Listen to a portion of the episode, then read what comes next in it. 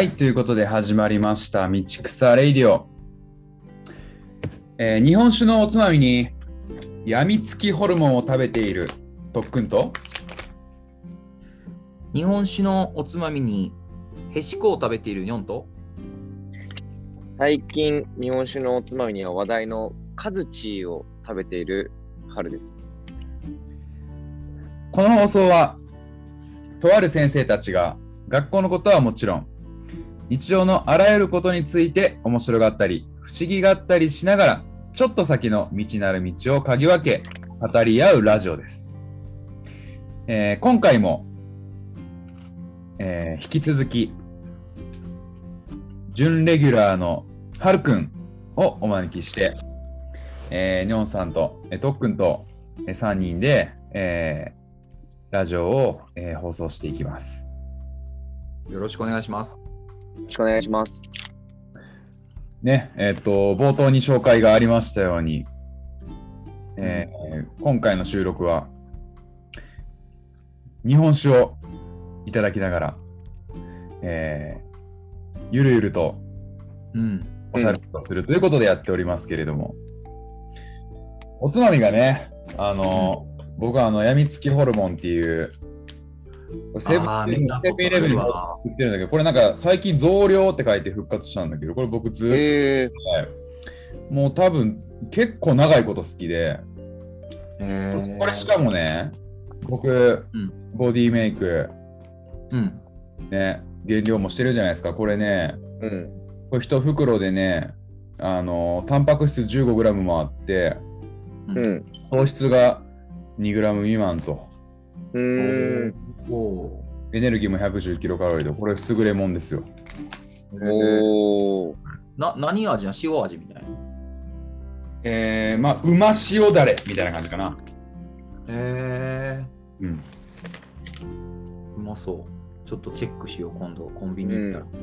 ぜひぜひ。ちょ僕のもこれいいですよ。カズチーって言って、こういろんなシリーズがあるんですけど、カズチーとかホタチーみたいな。あ、ホタチーだったかななんか忘れちゃったけど、これ数の子とチーズなんですよね。あー珍しいかも。数の子か。そう、数の子とチーズ。今回初めてこれ食べてみるんですけど、うん。めっちゃ美味しい。中にこえう数の子が入ってて、それをチーズでコーティングされてるみたいな。うんうんこれはめっちゃ美味しいですよ。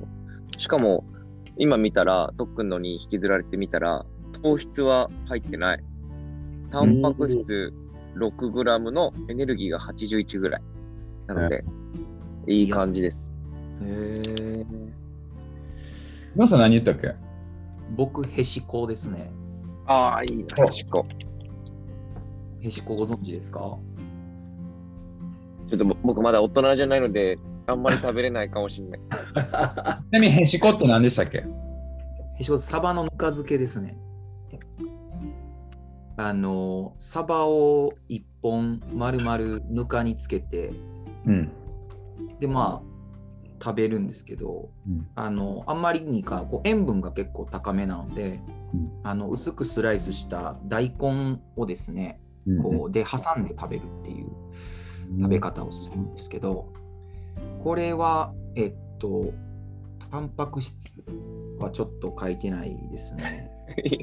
今、お皿の裏、裏にいましたよね。なかったですね。うちのうちの皿やからないないですね。はい。はいということで、えっと、とっくんとはるくんと、にょんさんと、あとやみつきホルモンと、かずちとへしこというあのメンバーで、えーお送りしています。ちなみに僕、あの日本酒2本目、あの試しお試しに玄米酒、発芽玄米酒の、ね、寺田本家の、えー蒸す日を飲んでおるんですけれども、さっき開けるときにね、やっぱこう発酵してもう生きとるから、こうボコボコボコボコ出てきて、大ハプニングになりましたけれどもね。はい、まあそんな、えーメンバーで、えーっと今回もえー始めていくわけですけれども、はい。なんか、ニョンさんちょっと話したいことがあると。うん。そうですね。なんかせっかくなんで、あの、みんなと ちょっと話してみたいなっていうことがあって、はいはいあの、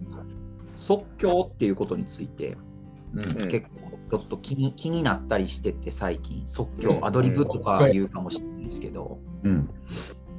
でとっくんはこう弾き語りをやってたりして音楽に結構携わってたりするので、うん。結構多分その中であの僕もなあの聞いたんですけど軽井沢のその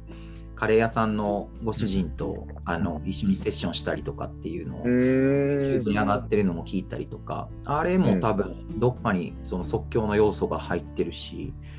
で、はるくんのそのグラフィックにもね、即興だったり、僕のラジオやってたって前回の放送でちょっとお話したんですけど、そういうところにも即興の要素があったりとか、うん。なんか結構3人に共通する要素の一つとして、なんか即興っていうものがあるんじゃないかなって思って、うん。うんでもなんか100%の即興っていうのは果たして存在するのかっていうか、なんか僕の中では、なんかある程度やっぱりこう、何かしらの枠があって、その枠の中でえー即興っていうのは生まれるのかなって今思ってるんですけど、何でも自由にやっていいよって言われたら困るのと一緒で、なんか制限から工夫が生まれるというか、うんなんかジャズとかもそうだと思うんですけど、ジャズのセッションでの即興パートとかも、多分決められた時間とか、うん曲の流れとか、なんかはいそういうものを踏まえた上での即興だったりすると思うんですよね。でなんかそういうのって、例えば授業とかに関しても、なんかこう、計画していく、例えば単元の計画だったりとかっていうことをしたときに、見通しを持つために計画するんだけど、計画通りに進むことってほぼないうん。なと言ってて、逆にその、まあ、ゴールがここだから逆算してっていうそのエンジニアリングの考え方でやっていけるほど人ってそんなにこうなんていうのかなあの、ポンポンポンポンって次これ次これって進めるもんでもないよなっていうのはなんか勤めててすごく日々日々感じてるんですけどそのなんかこの即興と計画計画の間というかうん。なんかそこをどうどういうふうにこうデザインしていけばいいんだろうなっていうのが結構あの、うんうん、最近ちょっとやっぱり気に気になってて、うん。それはまあ授業のことに限らずですけどラジオとかそういうさっき言ったようなとこもそうなんですけどだからなんかお二人はこう即興って聞いてなんかどんなことをこう思い浮かべたりとか、うん、普段のなんか生活とか、まあ、それぞれの現場の中で即興みたいなのを意識する部分ってどんなところにあったりするのかなとかうん。そんなんちょっと聞いてみたいなと思ったんですよね。うーん。僕一つあって、うん。あのーうちの職場の同僚がね、まあうちの学校、プロジェクトっていうのを結構こう、あの中心に据えてやってる学校なんですけど、うん。そのプロジェクトの、まあ、テーマがあって、そのテーマがその演劇だったんですけど、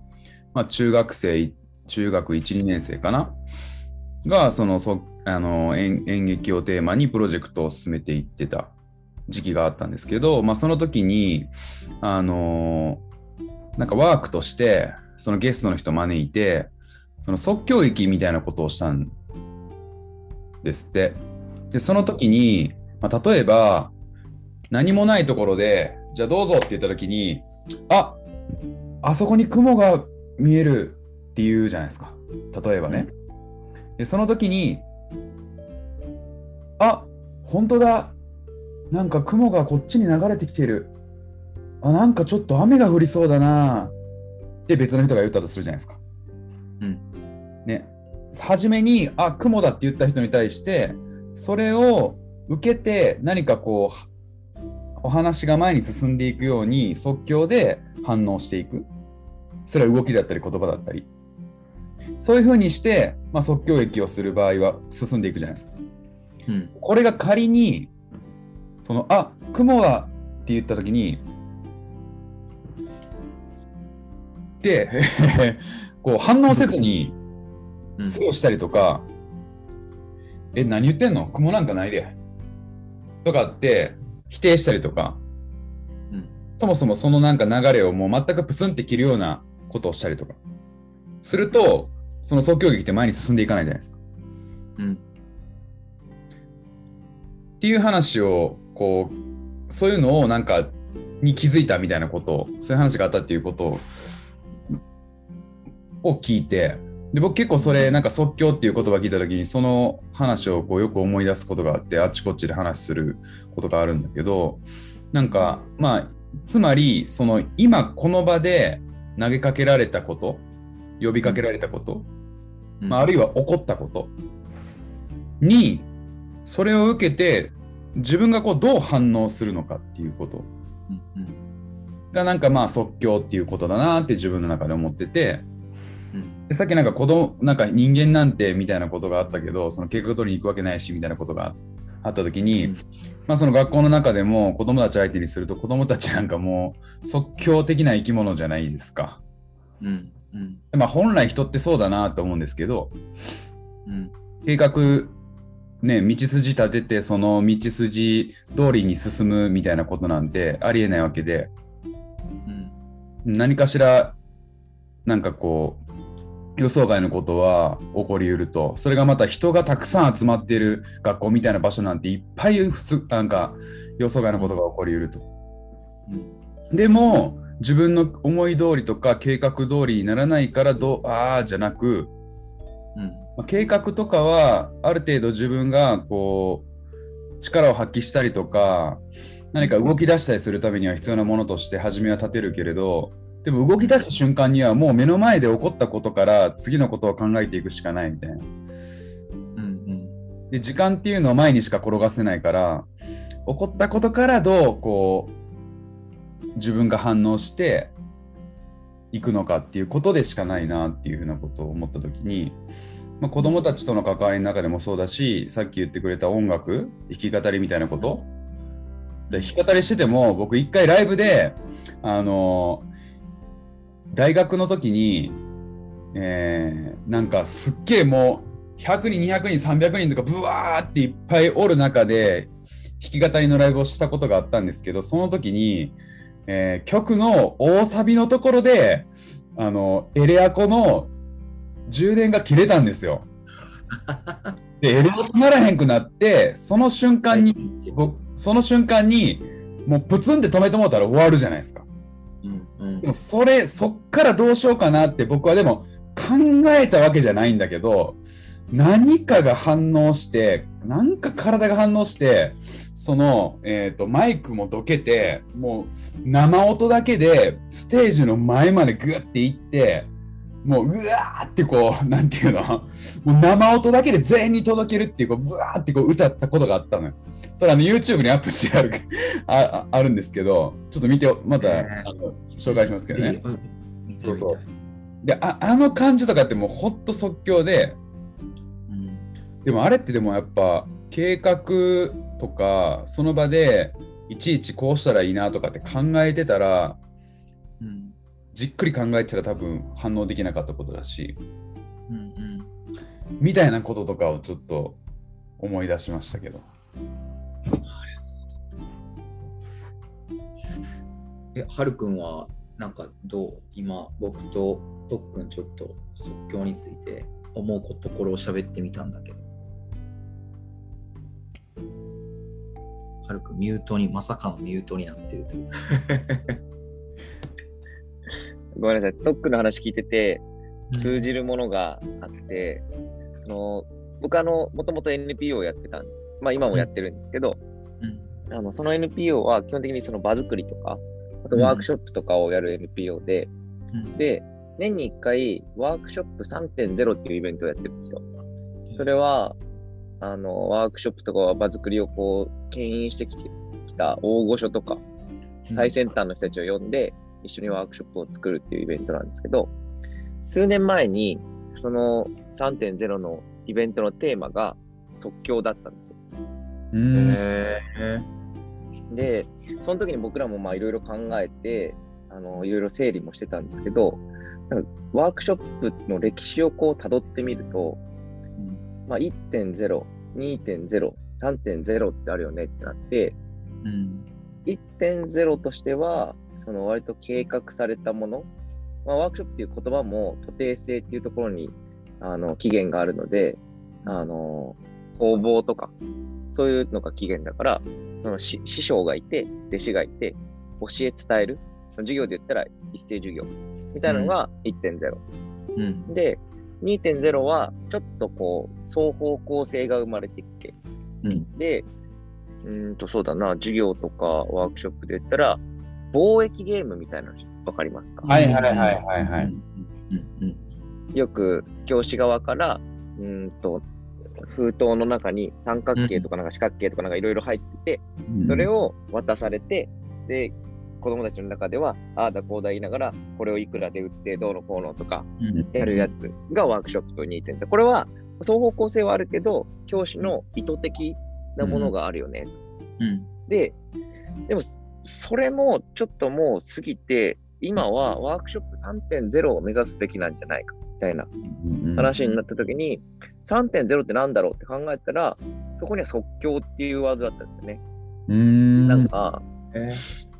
その計画された意図的なものではなくて、その場で生まれてくるその人たちの考えとか価値観っていうものを扱いながら、共に作っていくっていうのが、やっぱり3.0、これから目指すべき、むしろ授業のあり方とうん。っていうもんじゃなんじゃないのかなみたいなのをあのちょうどそのイベントではいろんな人と話してたんですけどこれゆくゆく考えたらあの、突き詰めればそのものだなと思ってて。3.0ってその即興だからあのコミュニケーションと一緒じゃないですか自分がこう何かをやったら向こうから帰ってくる。何かをやったら帰ってくる、即興ってこれこれのことだからこれって自分が生きてることそのものであって、何かをしたら何かが返ってくる。何かをしたら何かが返ってくる。それを共に作ろうっていう意識がすごく大事。うん。うん。うん。それが即興のまず根本的な大事になる部分なんじゃないかっていうのが一つ。で、そのためには、えっと、自分のこれまでの生き方とか、あり方みたいなところってめっちゃ影響するよなと。うんうん例えば、うーんと、特訓がそのライブをやるってなった時、その、なんだっけ、電源が切れた時に、えっ、と、即興で何かをやろうってなったら、続けようって思ったのは、これまで生きてきた中で、多分いろんなこう、音楽の練習とかもして、たくさんやってきて、で、自分はこういう音楽やりたいんだ、こういうことしたいんだっていうのが、ずっとそこまで続いてるから、その瞬間に、えっ、と、何かハプニングが起きても、これまでの自分のつながり、やってきたことっていうのが、うんその場で出てくる。はいそれがは即興なんじゃないか、みたいな話を、みんなでやったのをい。今思い出しました。うん。なるほど。面白い。めっいや、ちゃニョンさん嬉しそうやけど、なんか。いや、いや、まさかそんな風につながるとはっていう感じがあって。まさまさに即興じゃないですか。うん。いや、本当に。で、そのなんか、特訓の演劇ワークショップの話もそうやけど、なんかこの、受けることから、その次が生まれるというか、うんなんか、あの、特訓ともなんかどっかで話してたかもしれないけど、その、受け、受ける受ける受け、受け止めるとか、受け入れるとか、いうことの方が先にあるのかなってういうん感じ。うん。だからなんか自分がこう伝えたいとかっていうことが別にそれが悪いとかじゃなくてうんそういう発信になるとひょっとしたらその時の場だったりとかそれまでの、まあ、経験だったりとかその場に至るまでのこととかを意外とこうなんか見てないでその自分のこれっていうのをこう出しちゃってこううまくあの化学反応が起きないみたいなこととかがあるのかなと思って。授業とかでも例えば子供がなんかパンって発したことを受け止めてそれからみたいななんか受けてこうなんか出てくるものみたいな。それって自分をすごい開いてないとあの、そそこには至れないなっていうのもすごくあって自分が閉じちゃってたらきっと例えば計画がこうだからっていうことがすごく自分の中にあると多分それ以外のものに対して自分が開かれてないからきっと多分流したりとかいや今はその話じゃないからっていうことになったりとかそこでなんか面白くこうぐっとみんながこう熱量が上がる瞬間がひょっとしたらその先に待ってるかもしれないけどでもそれをなんかミスミス捨てし捨ててしまうことになるかもしれないっていうかでもそれをこう学校の中で日々こうやってるとやっぱり学校って計画の塊じゃないですかだからの塊。その辺のなんかさじ加減というかいうのはなんかすごくかん考えるというか悩むというかずっとなんか別答えが出るわけではないけどずっと考えてるなーっていうことの一つとして即興っていうのがあったんですよね。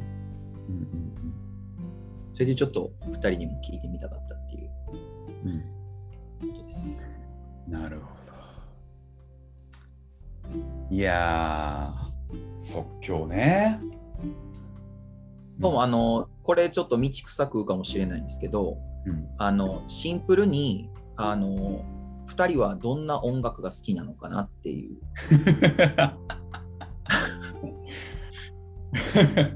いやめちゃくちゃちょっともう もう急に温度変わるかもしれへんけど。いいよ、そうい。うシンプルにこういうのって全然関係ない話だと思わせて、そこに飛ぶっていうのは何かしらの意味があるような気がするんですよ。僕は。うん。いや意味これがなんか即興っていうところの醍醐味だとうん思って、うん道草の醍醐味だと思ってるんで、うん。じゃあぜひ。じゃあちょっと2人に会えてじゃあここの流れもなんかぶっ壊してかそれ組んでか分かんないですけどあの今じゃあ、えっと、ちょっとこの3人の中でちょっと2人にこの曲をおすすめしますっていうことを1曲なんか紹介するとしたらうんうん。誰の何をお紹介します。すいません即興で。曲ね。いやうんー、進めたい曲ですね。いや、いいよ。そういうなんかちょっとこう、い一気にこう、なんか、みんなの姿勢が変わる感じいいですよ、これ。ちょっとこう、なんか試されてる感じ。いや、これぞ即興の醍醐味じゃないですか。やっぱね、はるくんも言ってたもんね、ここまでのこのっていうこと。積み重ね。そうそうそうそうそう。積み重ねのが出るからねとかって言って焦りながらみんなこう携帯を手にしてこうあのー、ね。いやこの間ねちょっとちらっとバンプの話もしたからあなんかあれもあって、まあ、あの時はバンプ縛りやったんでね。あ。はいはいはいはい。もうなんか普段2人はどんな音楽聴いてんのかなとか単単純純粋な興味っていうか。ああ、僕、二つちょっと先に出しといていいですか？おお。お。えっとね、一個は、それこそ特訓と、特訓が運転する車に乗ると、いつも聞くというか、僕ら二人の共通する音楽としては、はいあの京都の10フィートっていうバンドが、はいはいはい10フィートね本当にね、好きなんですよ。僕もそっから出そうと思ったのに出された10フィートのえ、じゃあ特訓は10フィートって言ったら、どの曲がいいとかありますか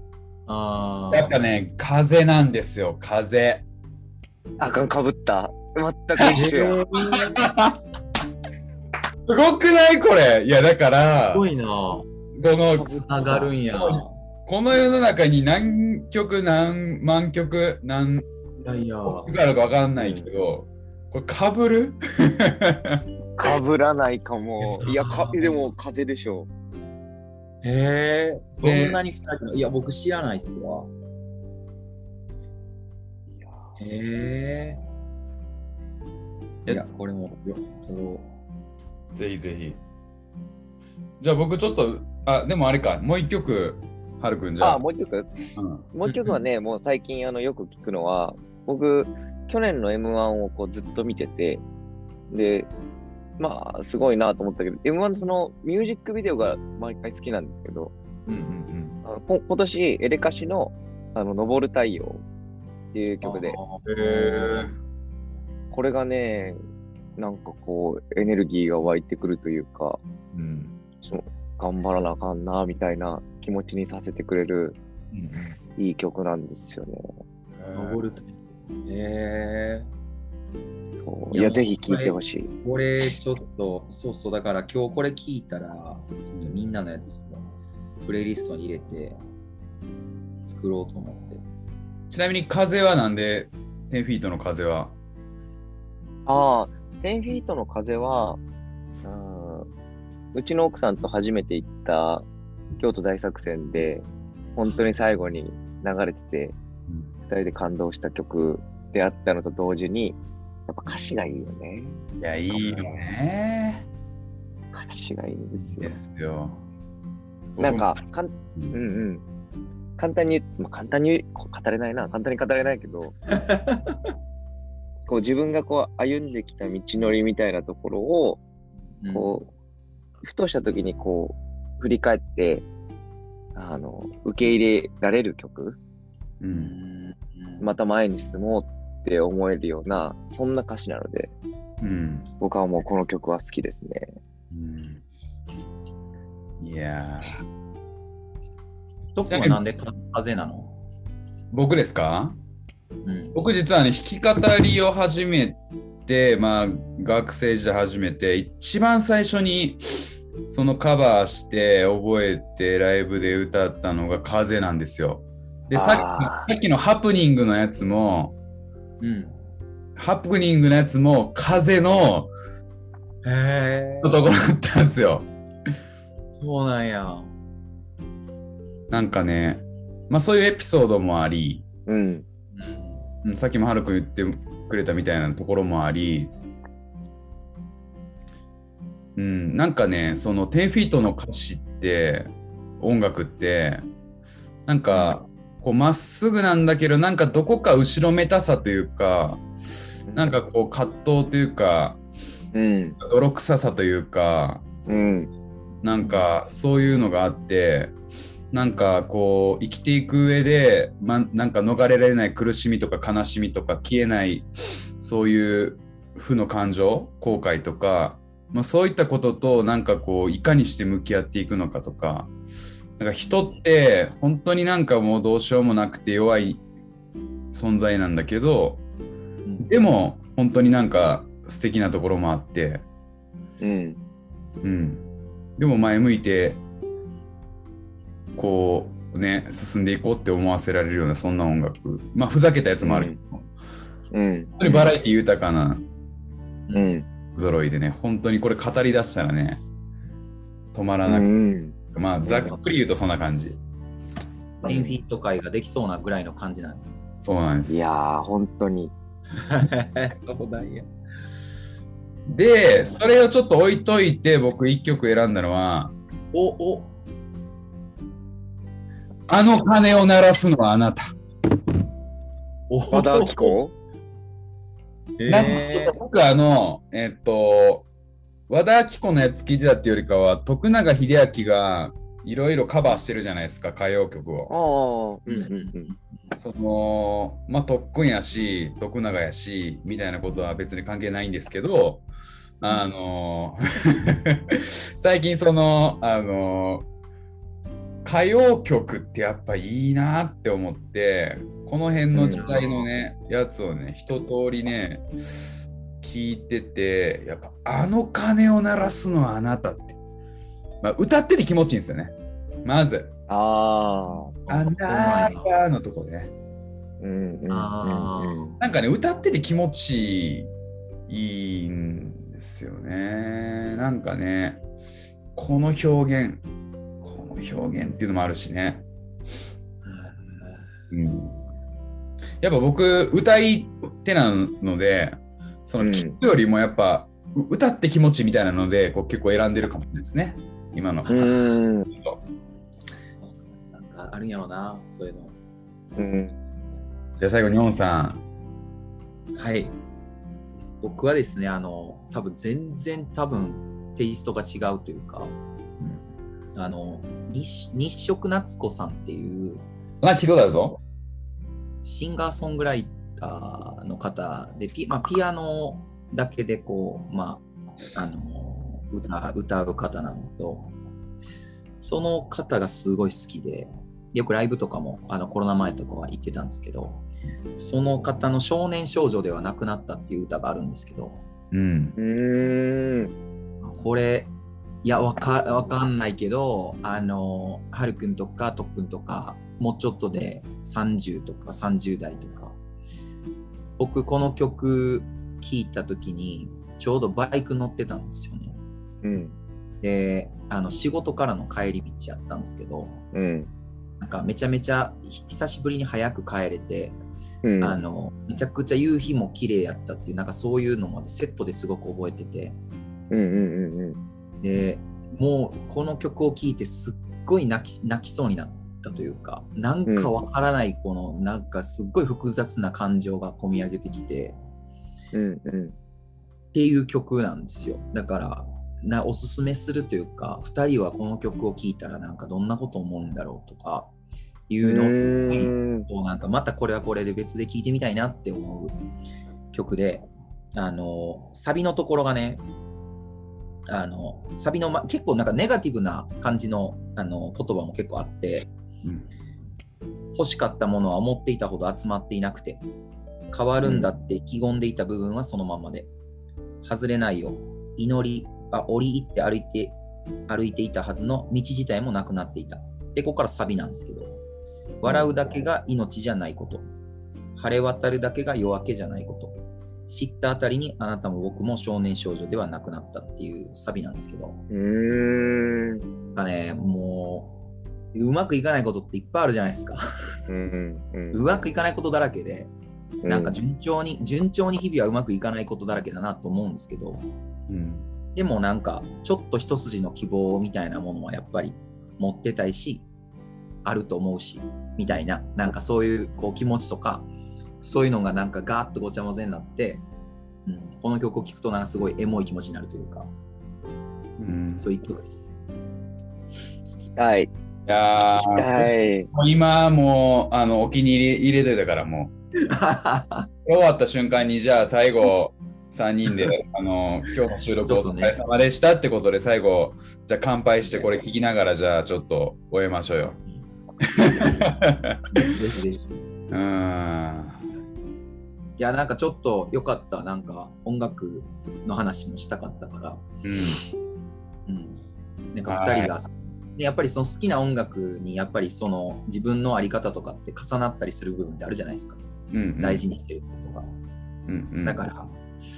もう10フィートの風とかね。あのあの鐘を鳴らすのあなたのなんか特訓がこの気持ちいい伸びのとこで歌えるんですよねとかいうその特訓らしさとか、なん。かそういうのが聞けてよかったです。いやなんか言われてみればさなんかいや僕の中でその歌詞今ニョンさんは歌詞の方に行ったんやなと思ったけど僕なんか気持ちよさとかで言ってるから 大して歌詞ちゃんと読んでないなと思ってでもそれも一つよね。なんかその読書の楽しみ方って前ちょっと話したけど、音楽も多分自由なものだから、メロディーを楽しもうが、歌詞を楽しもうが、リズムを楽しもうが、人自由だと思うから。そうまあふとした時にこうなんか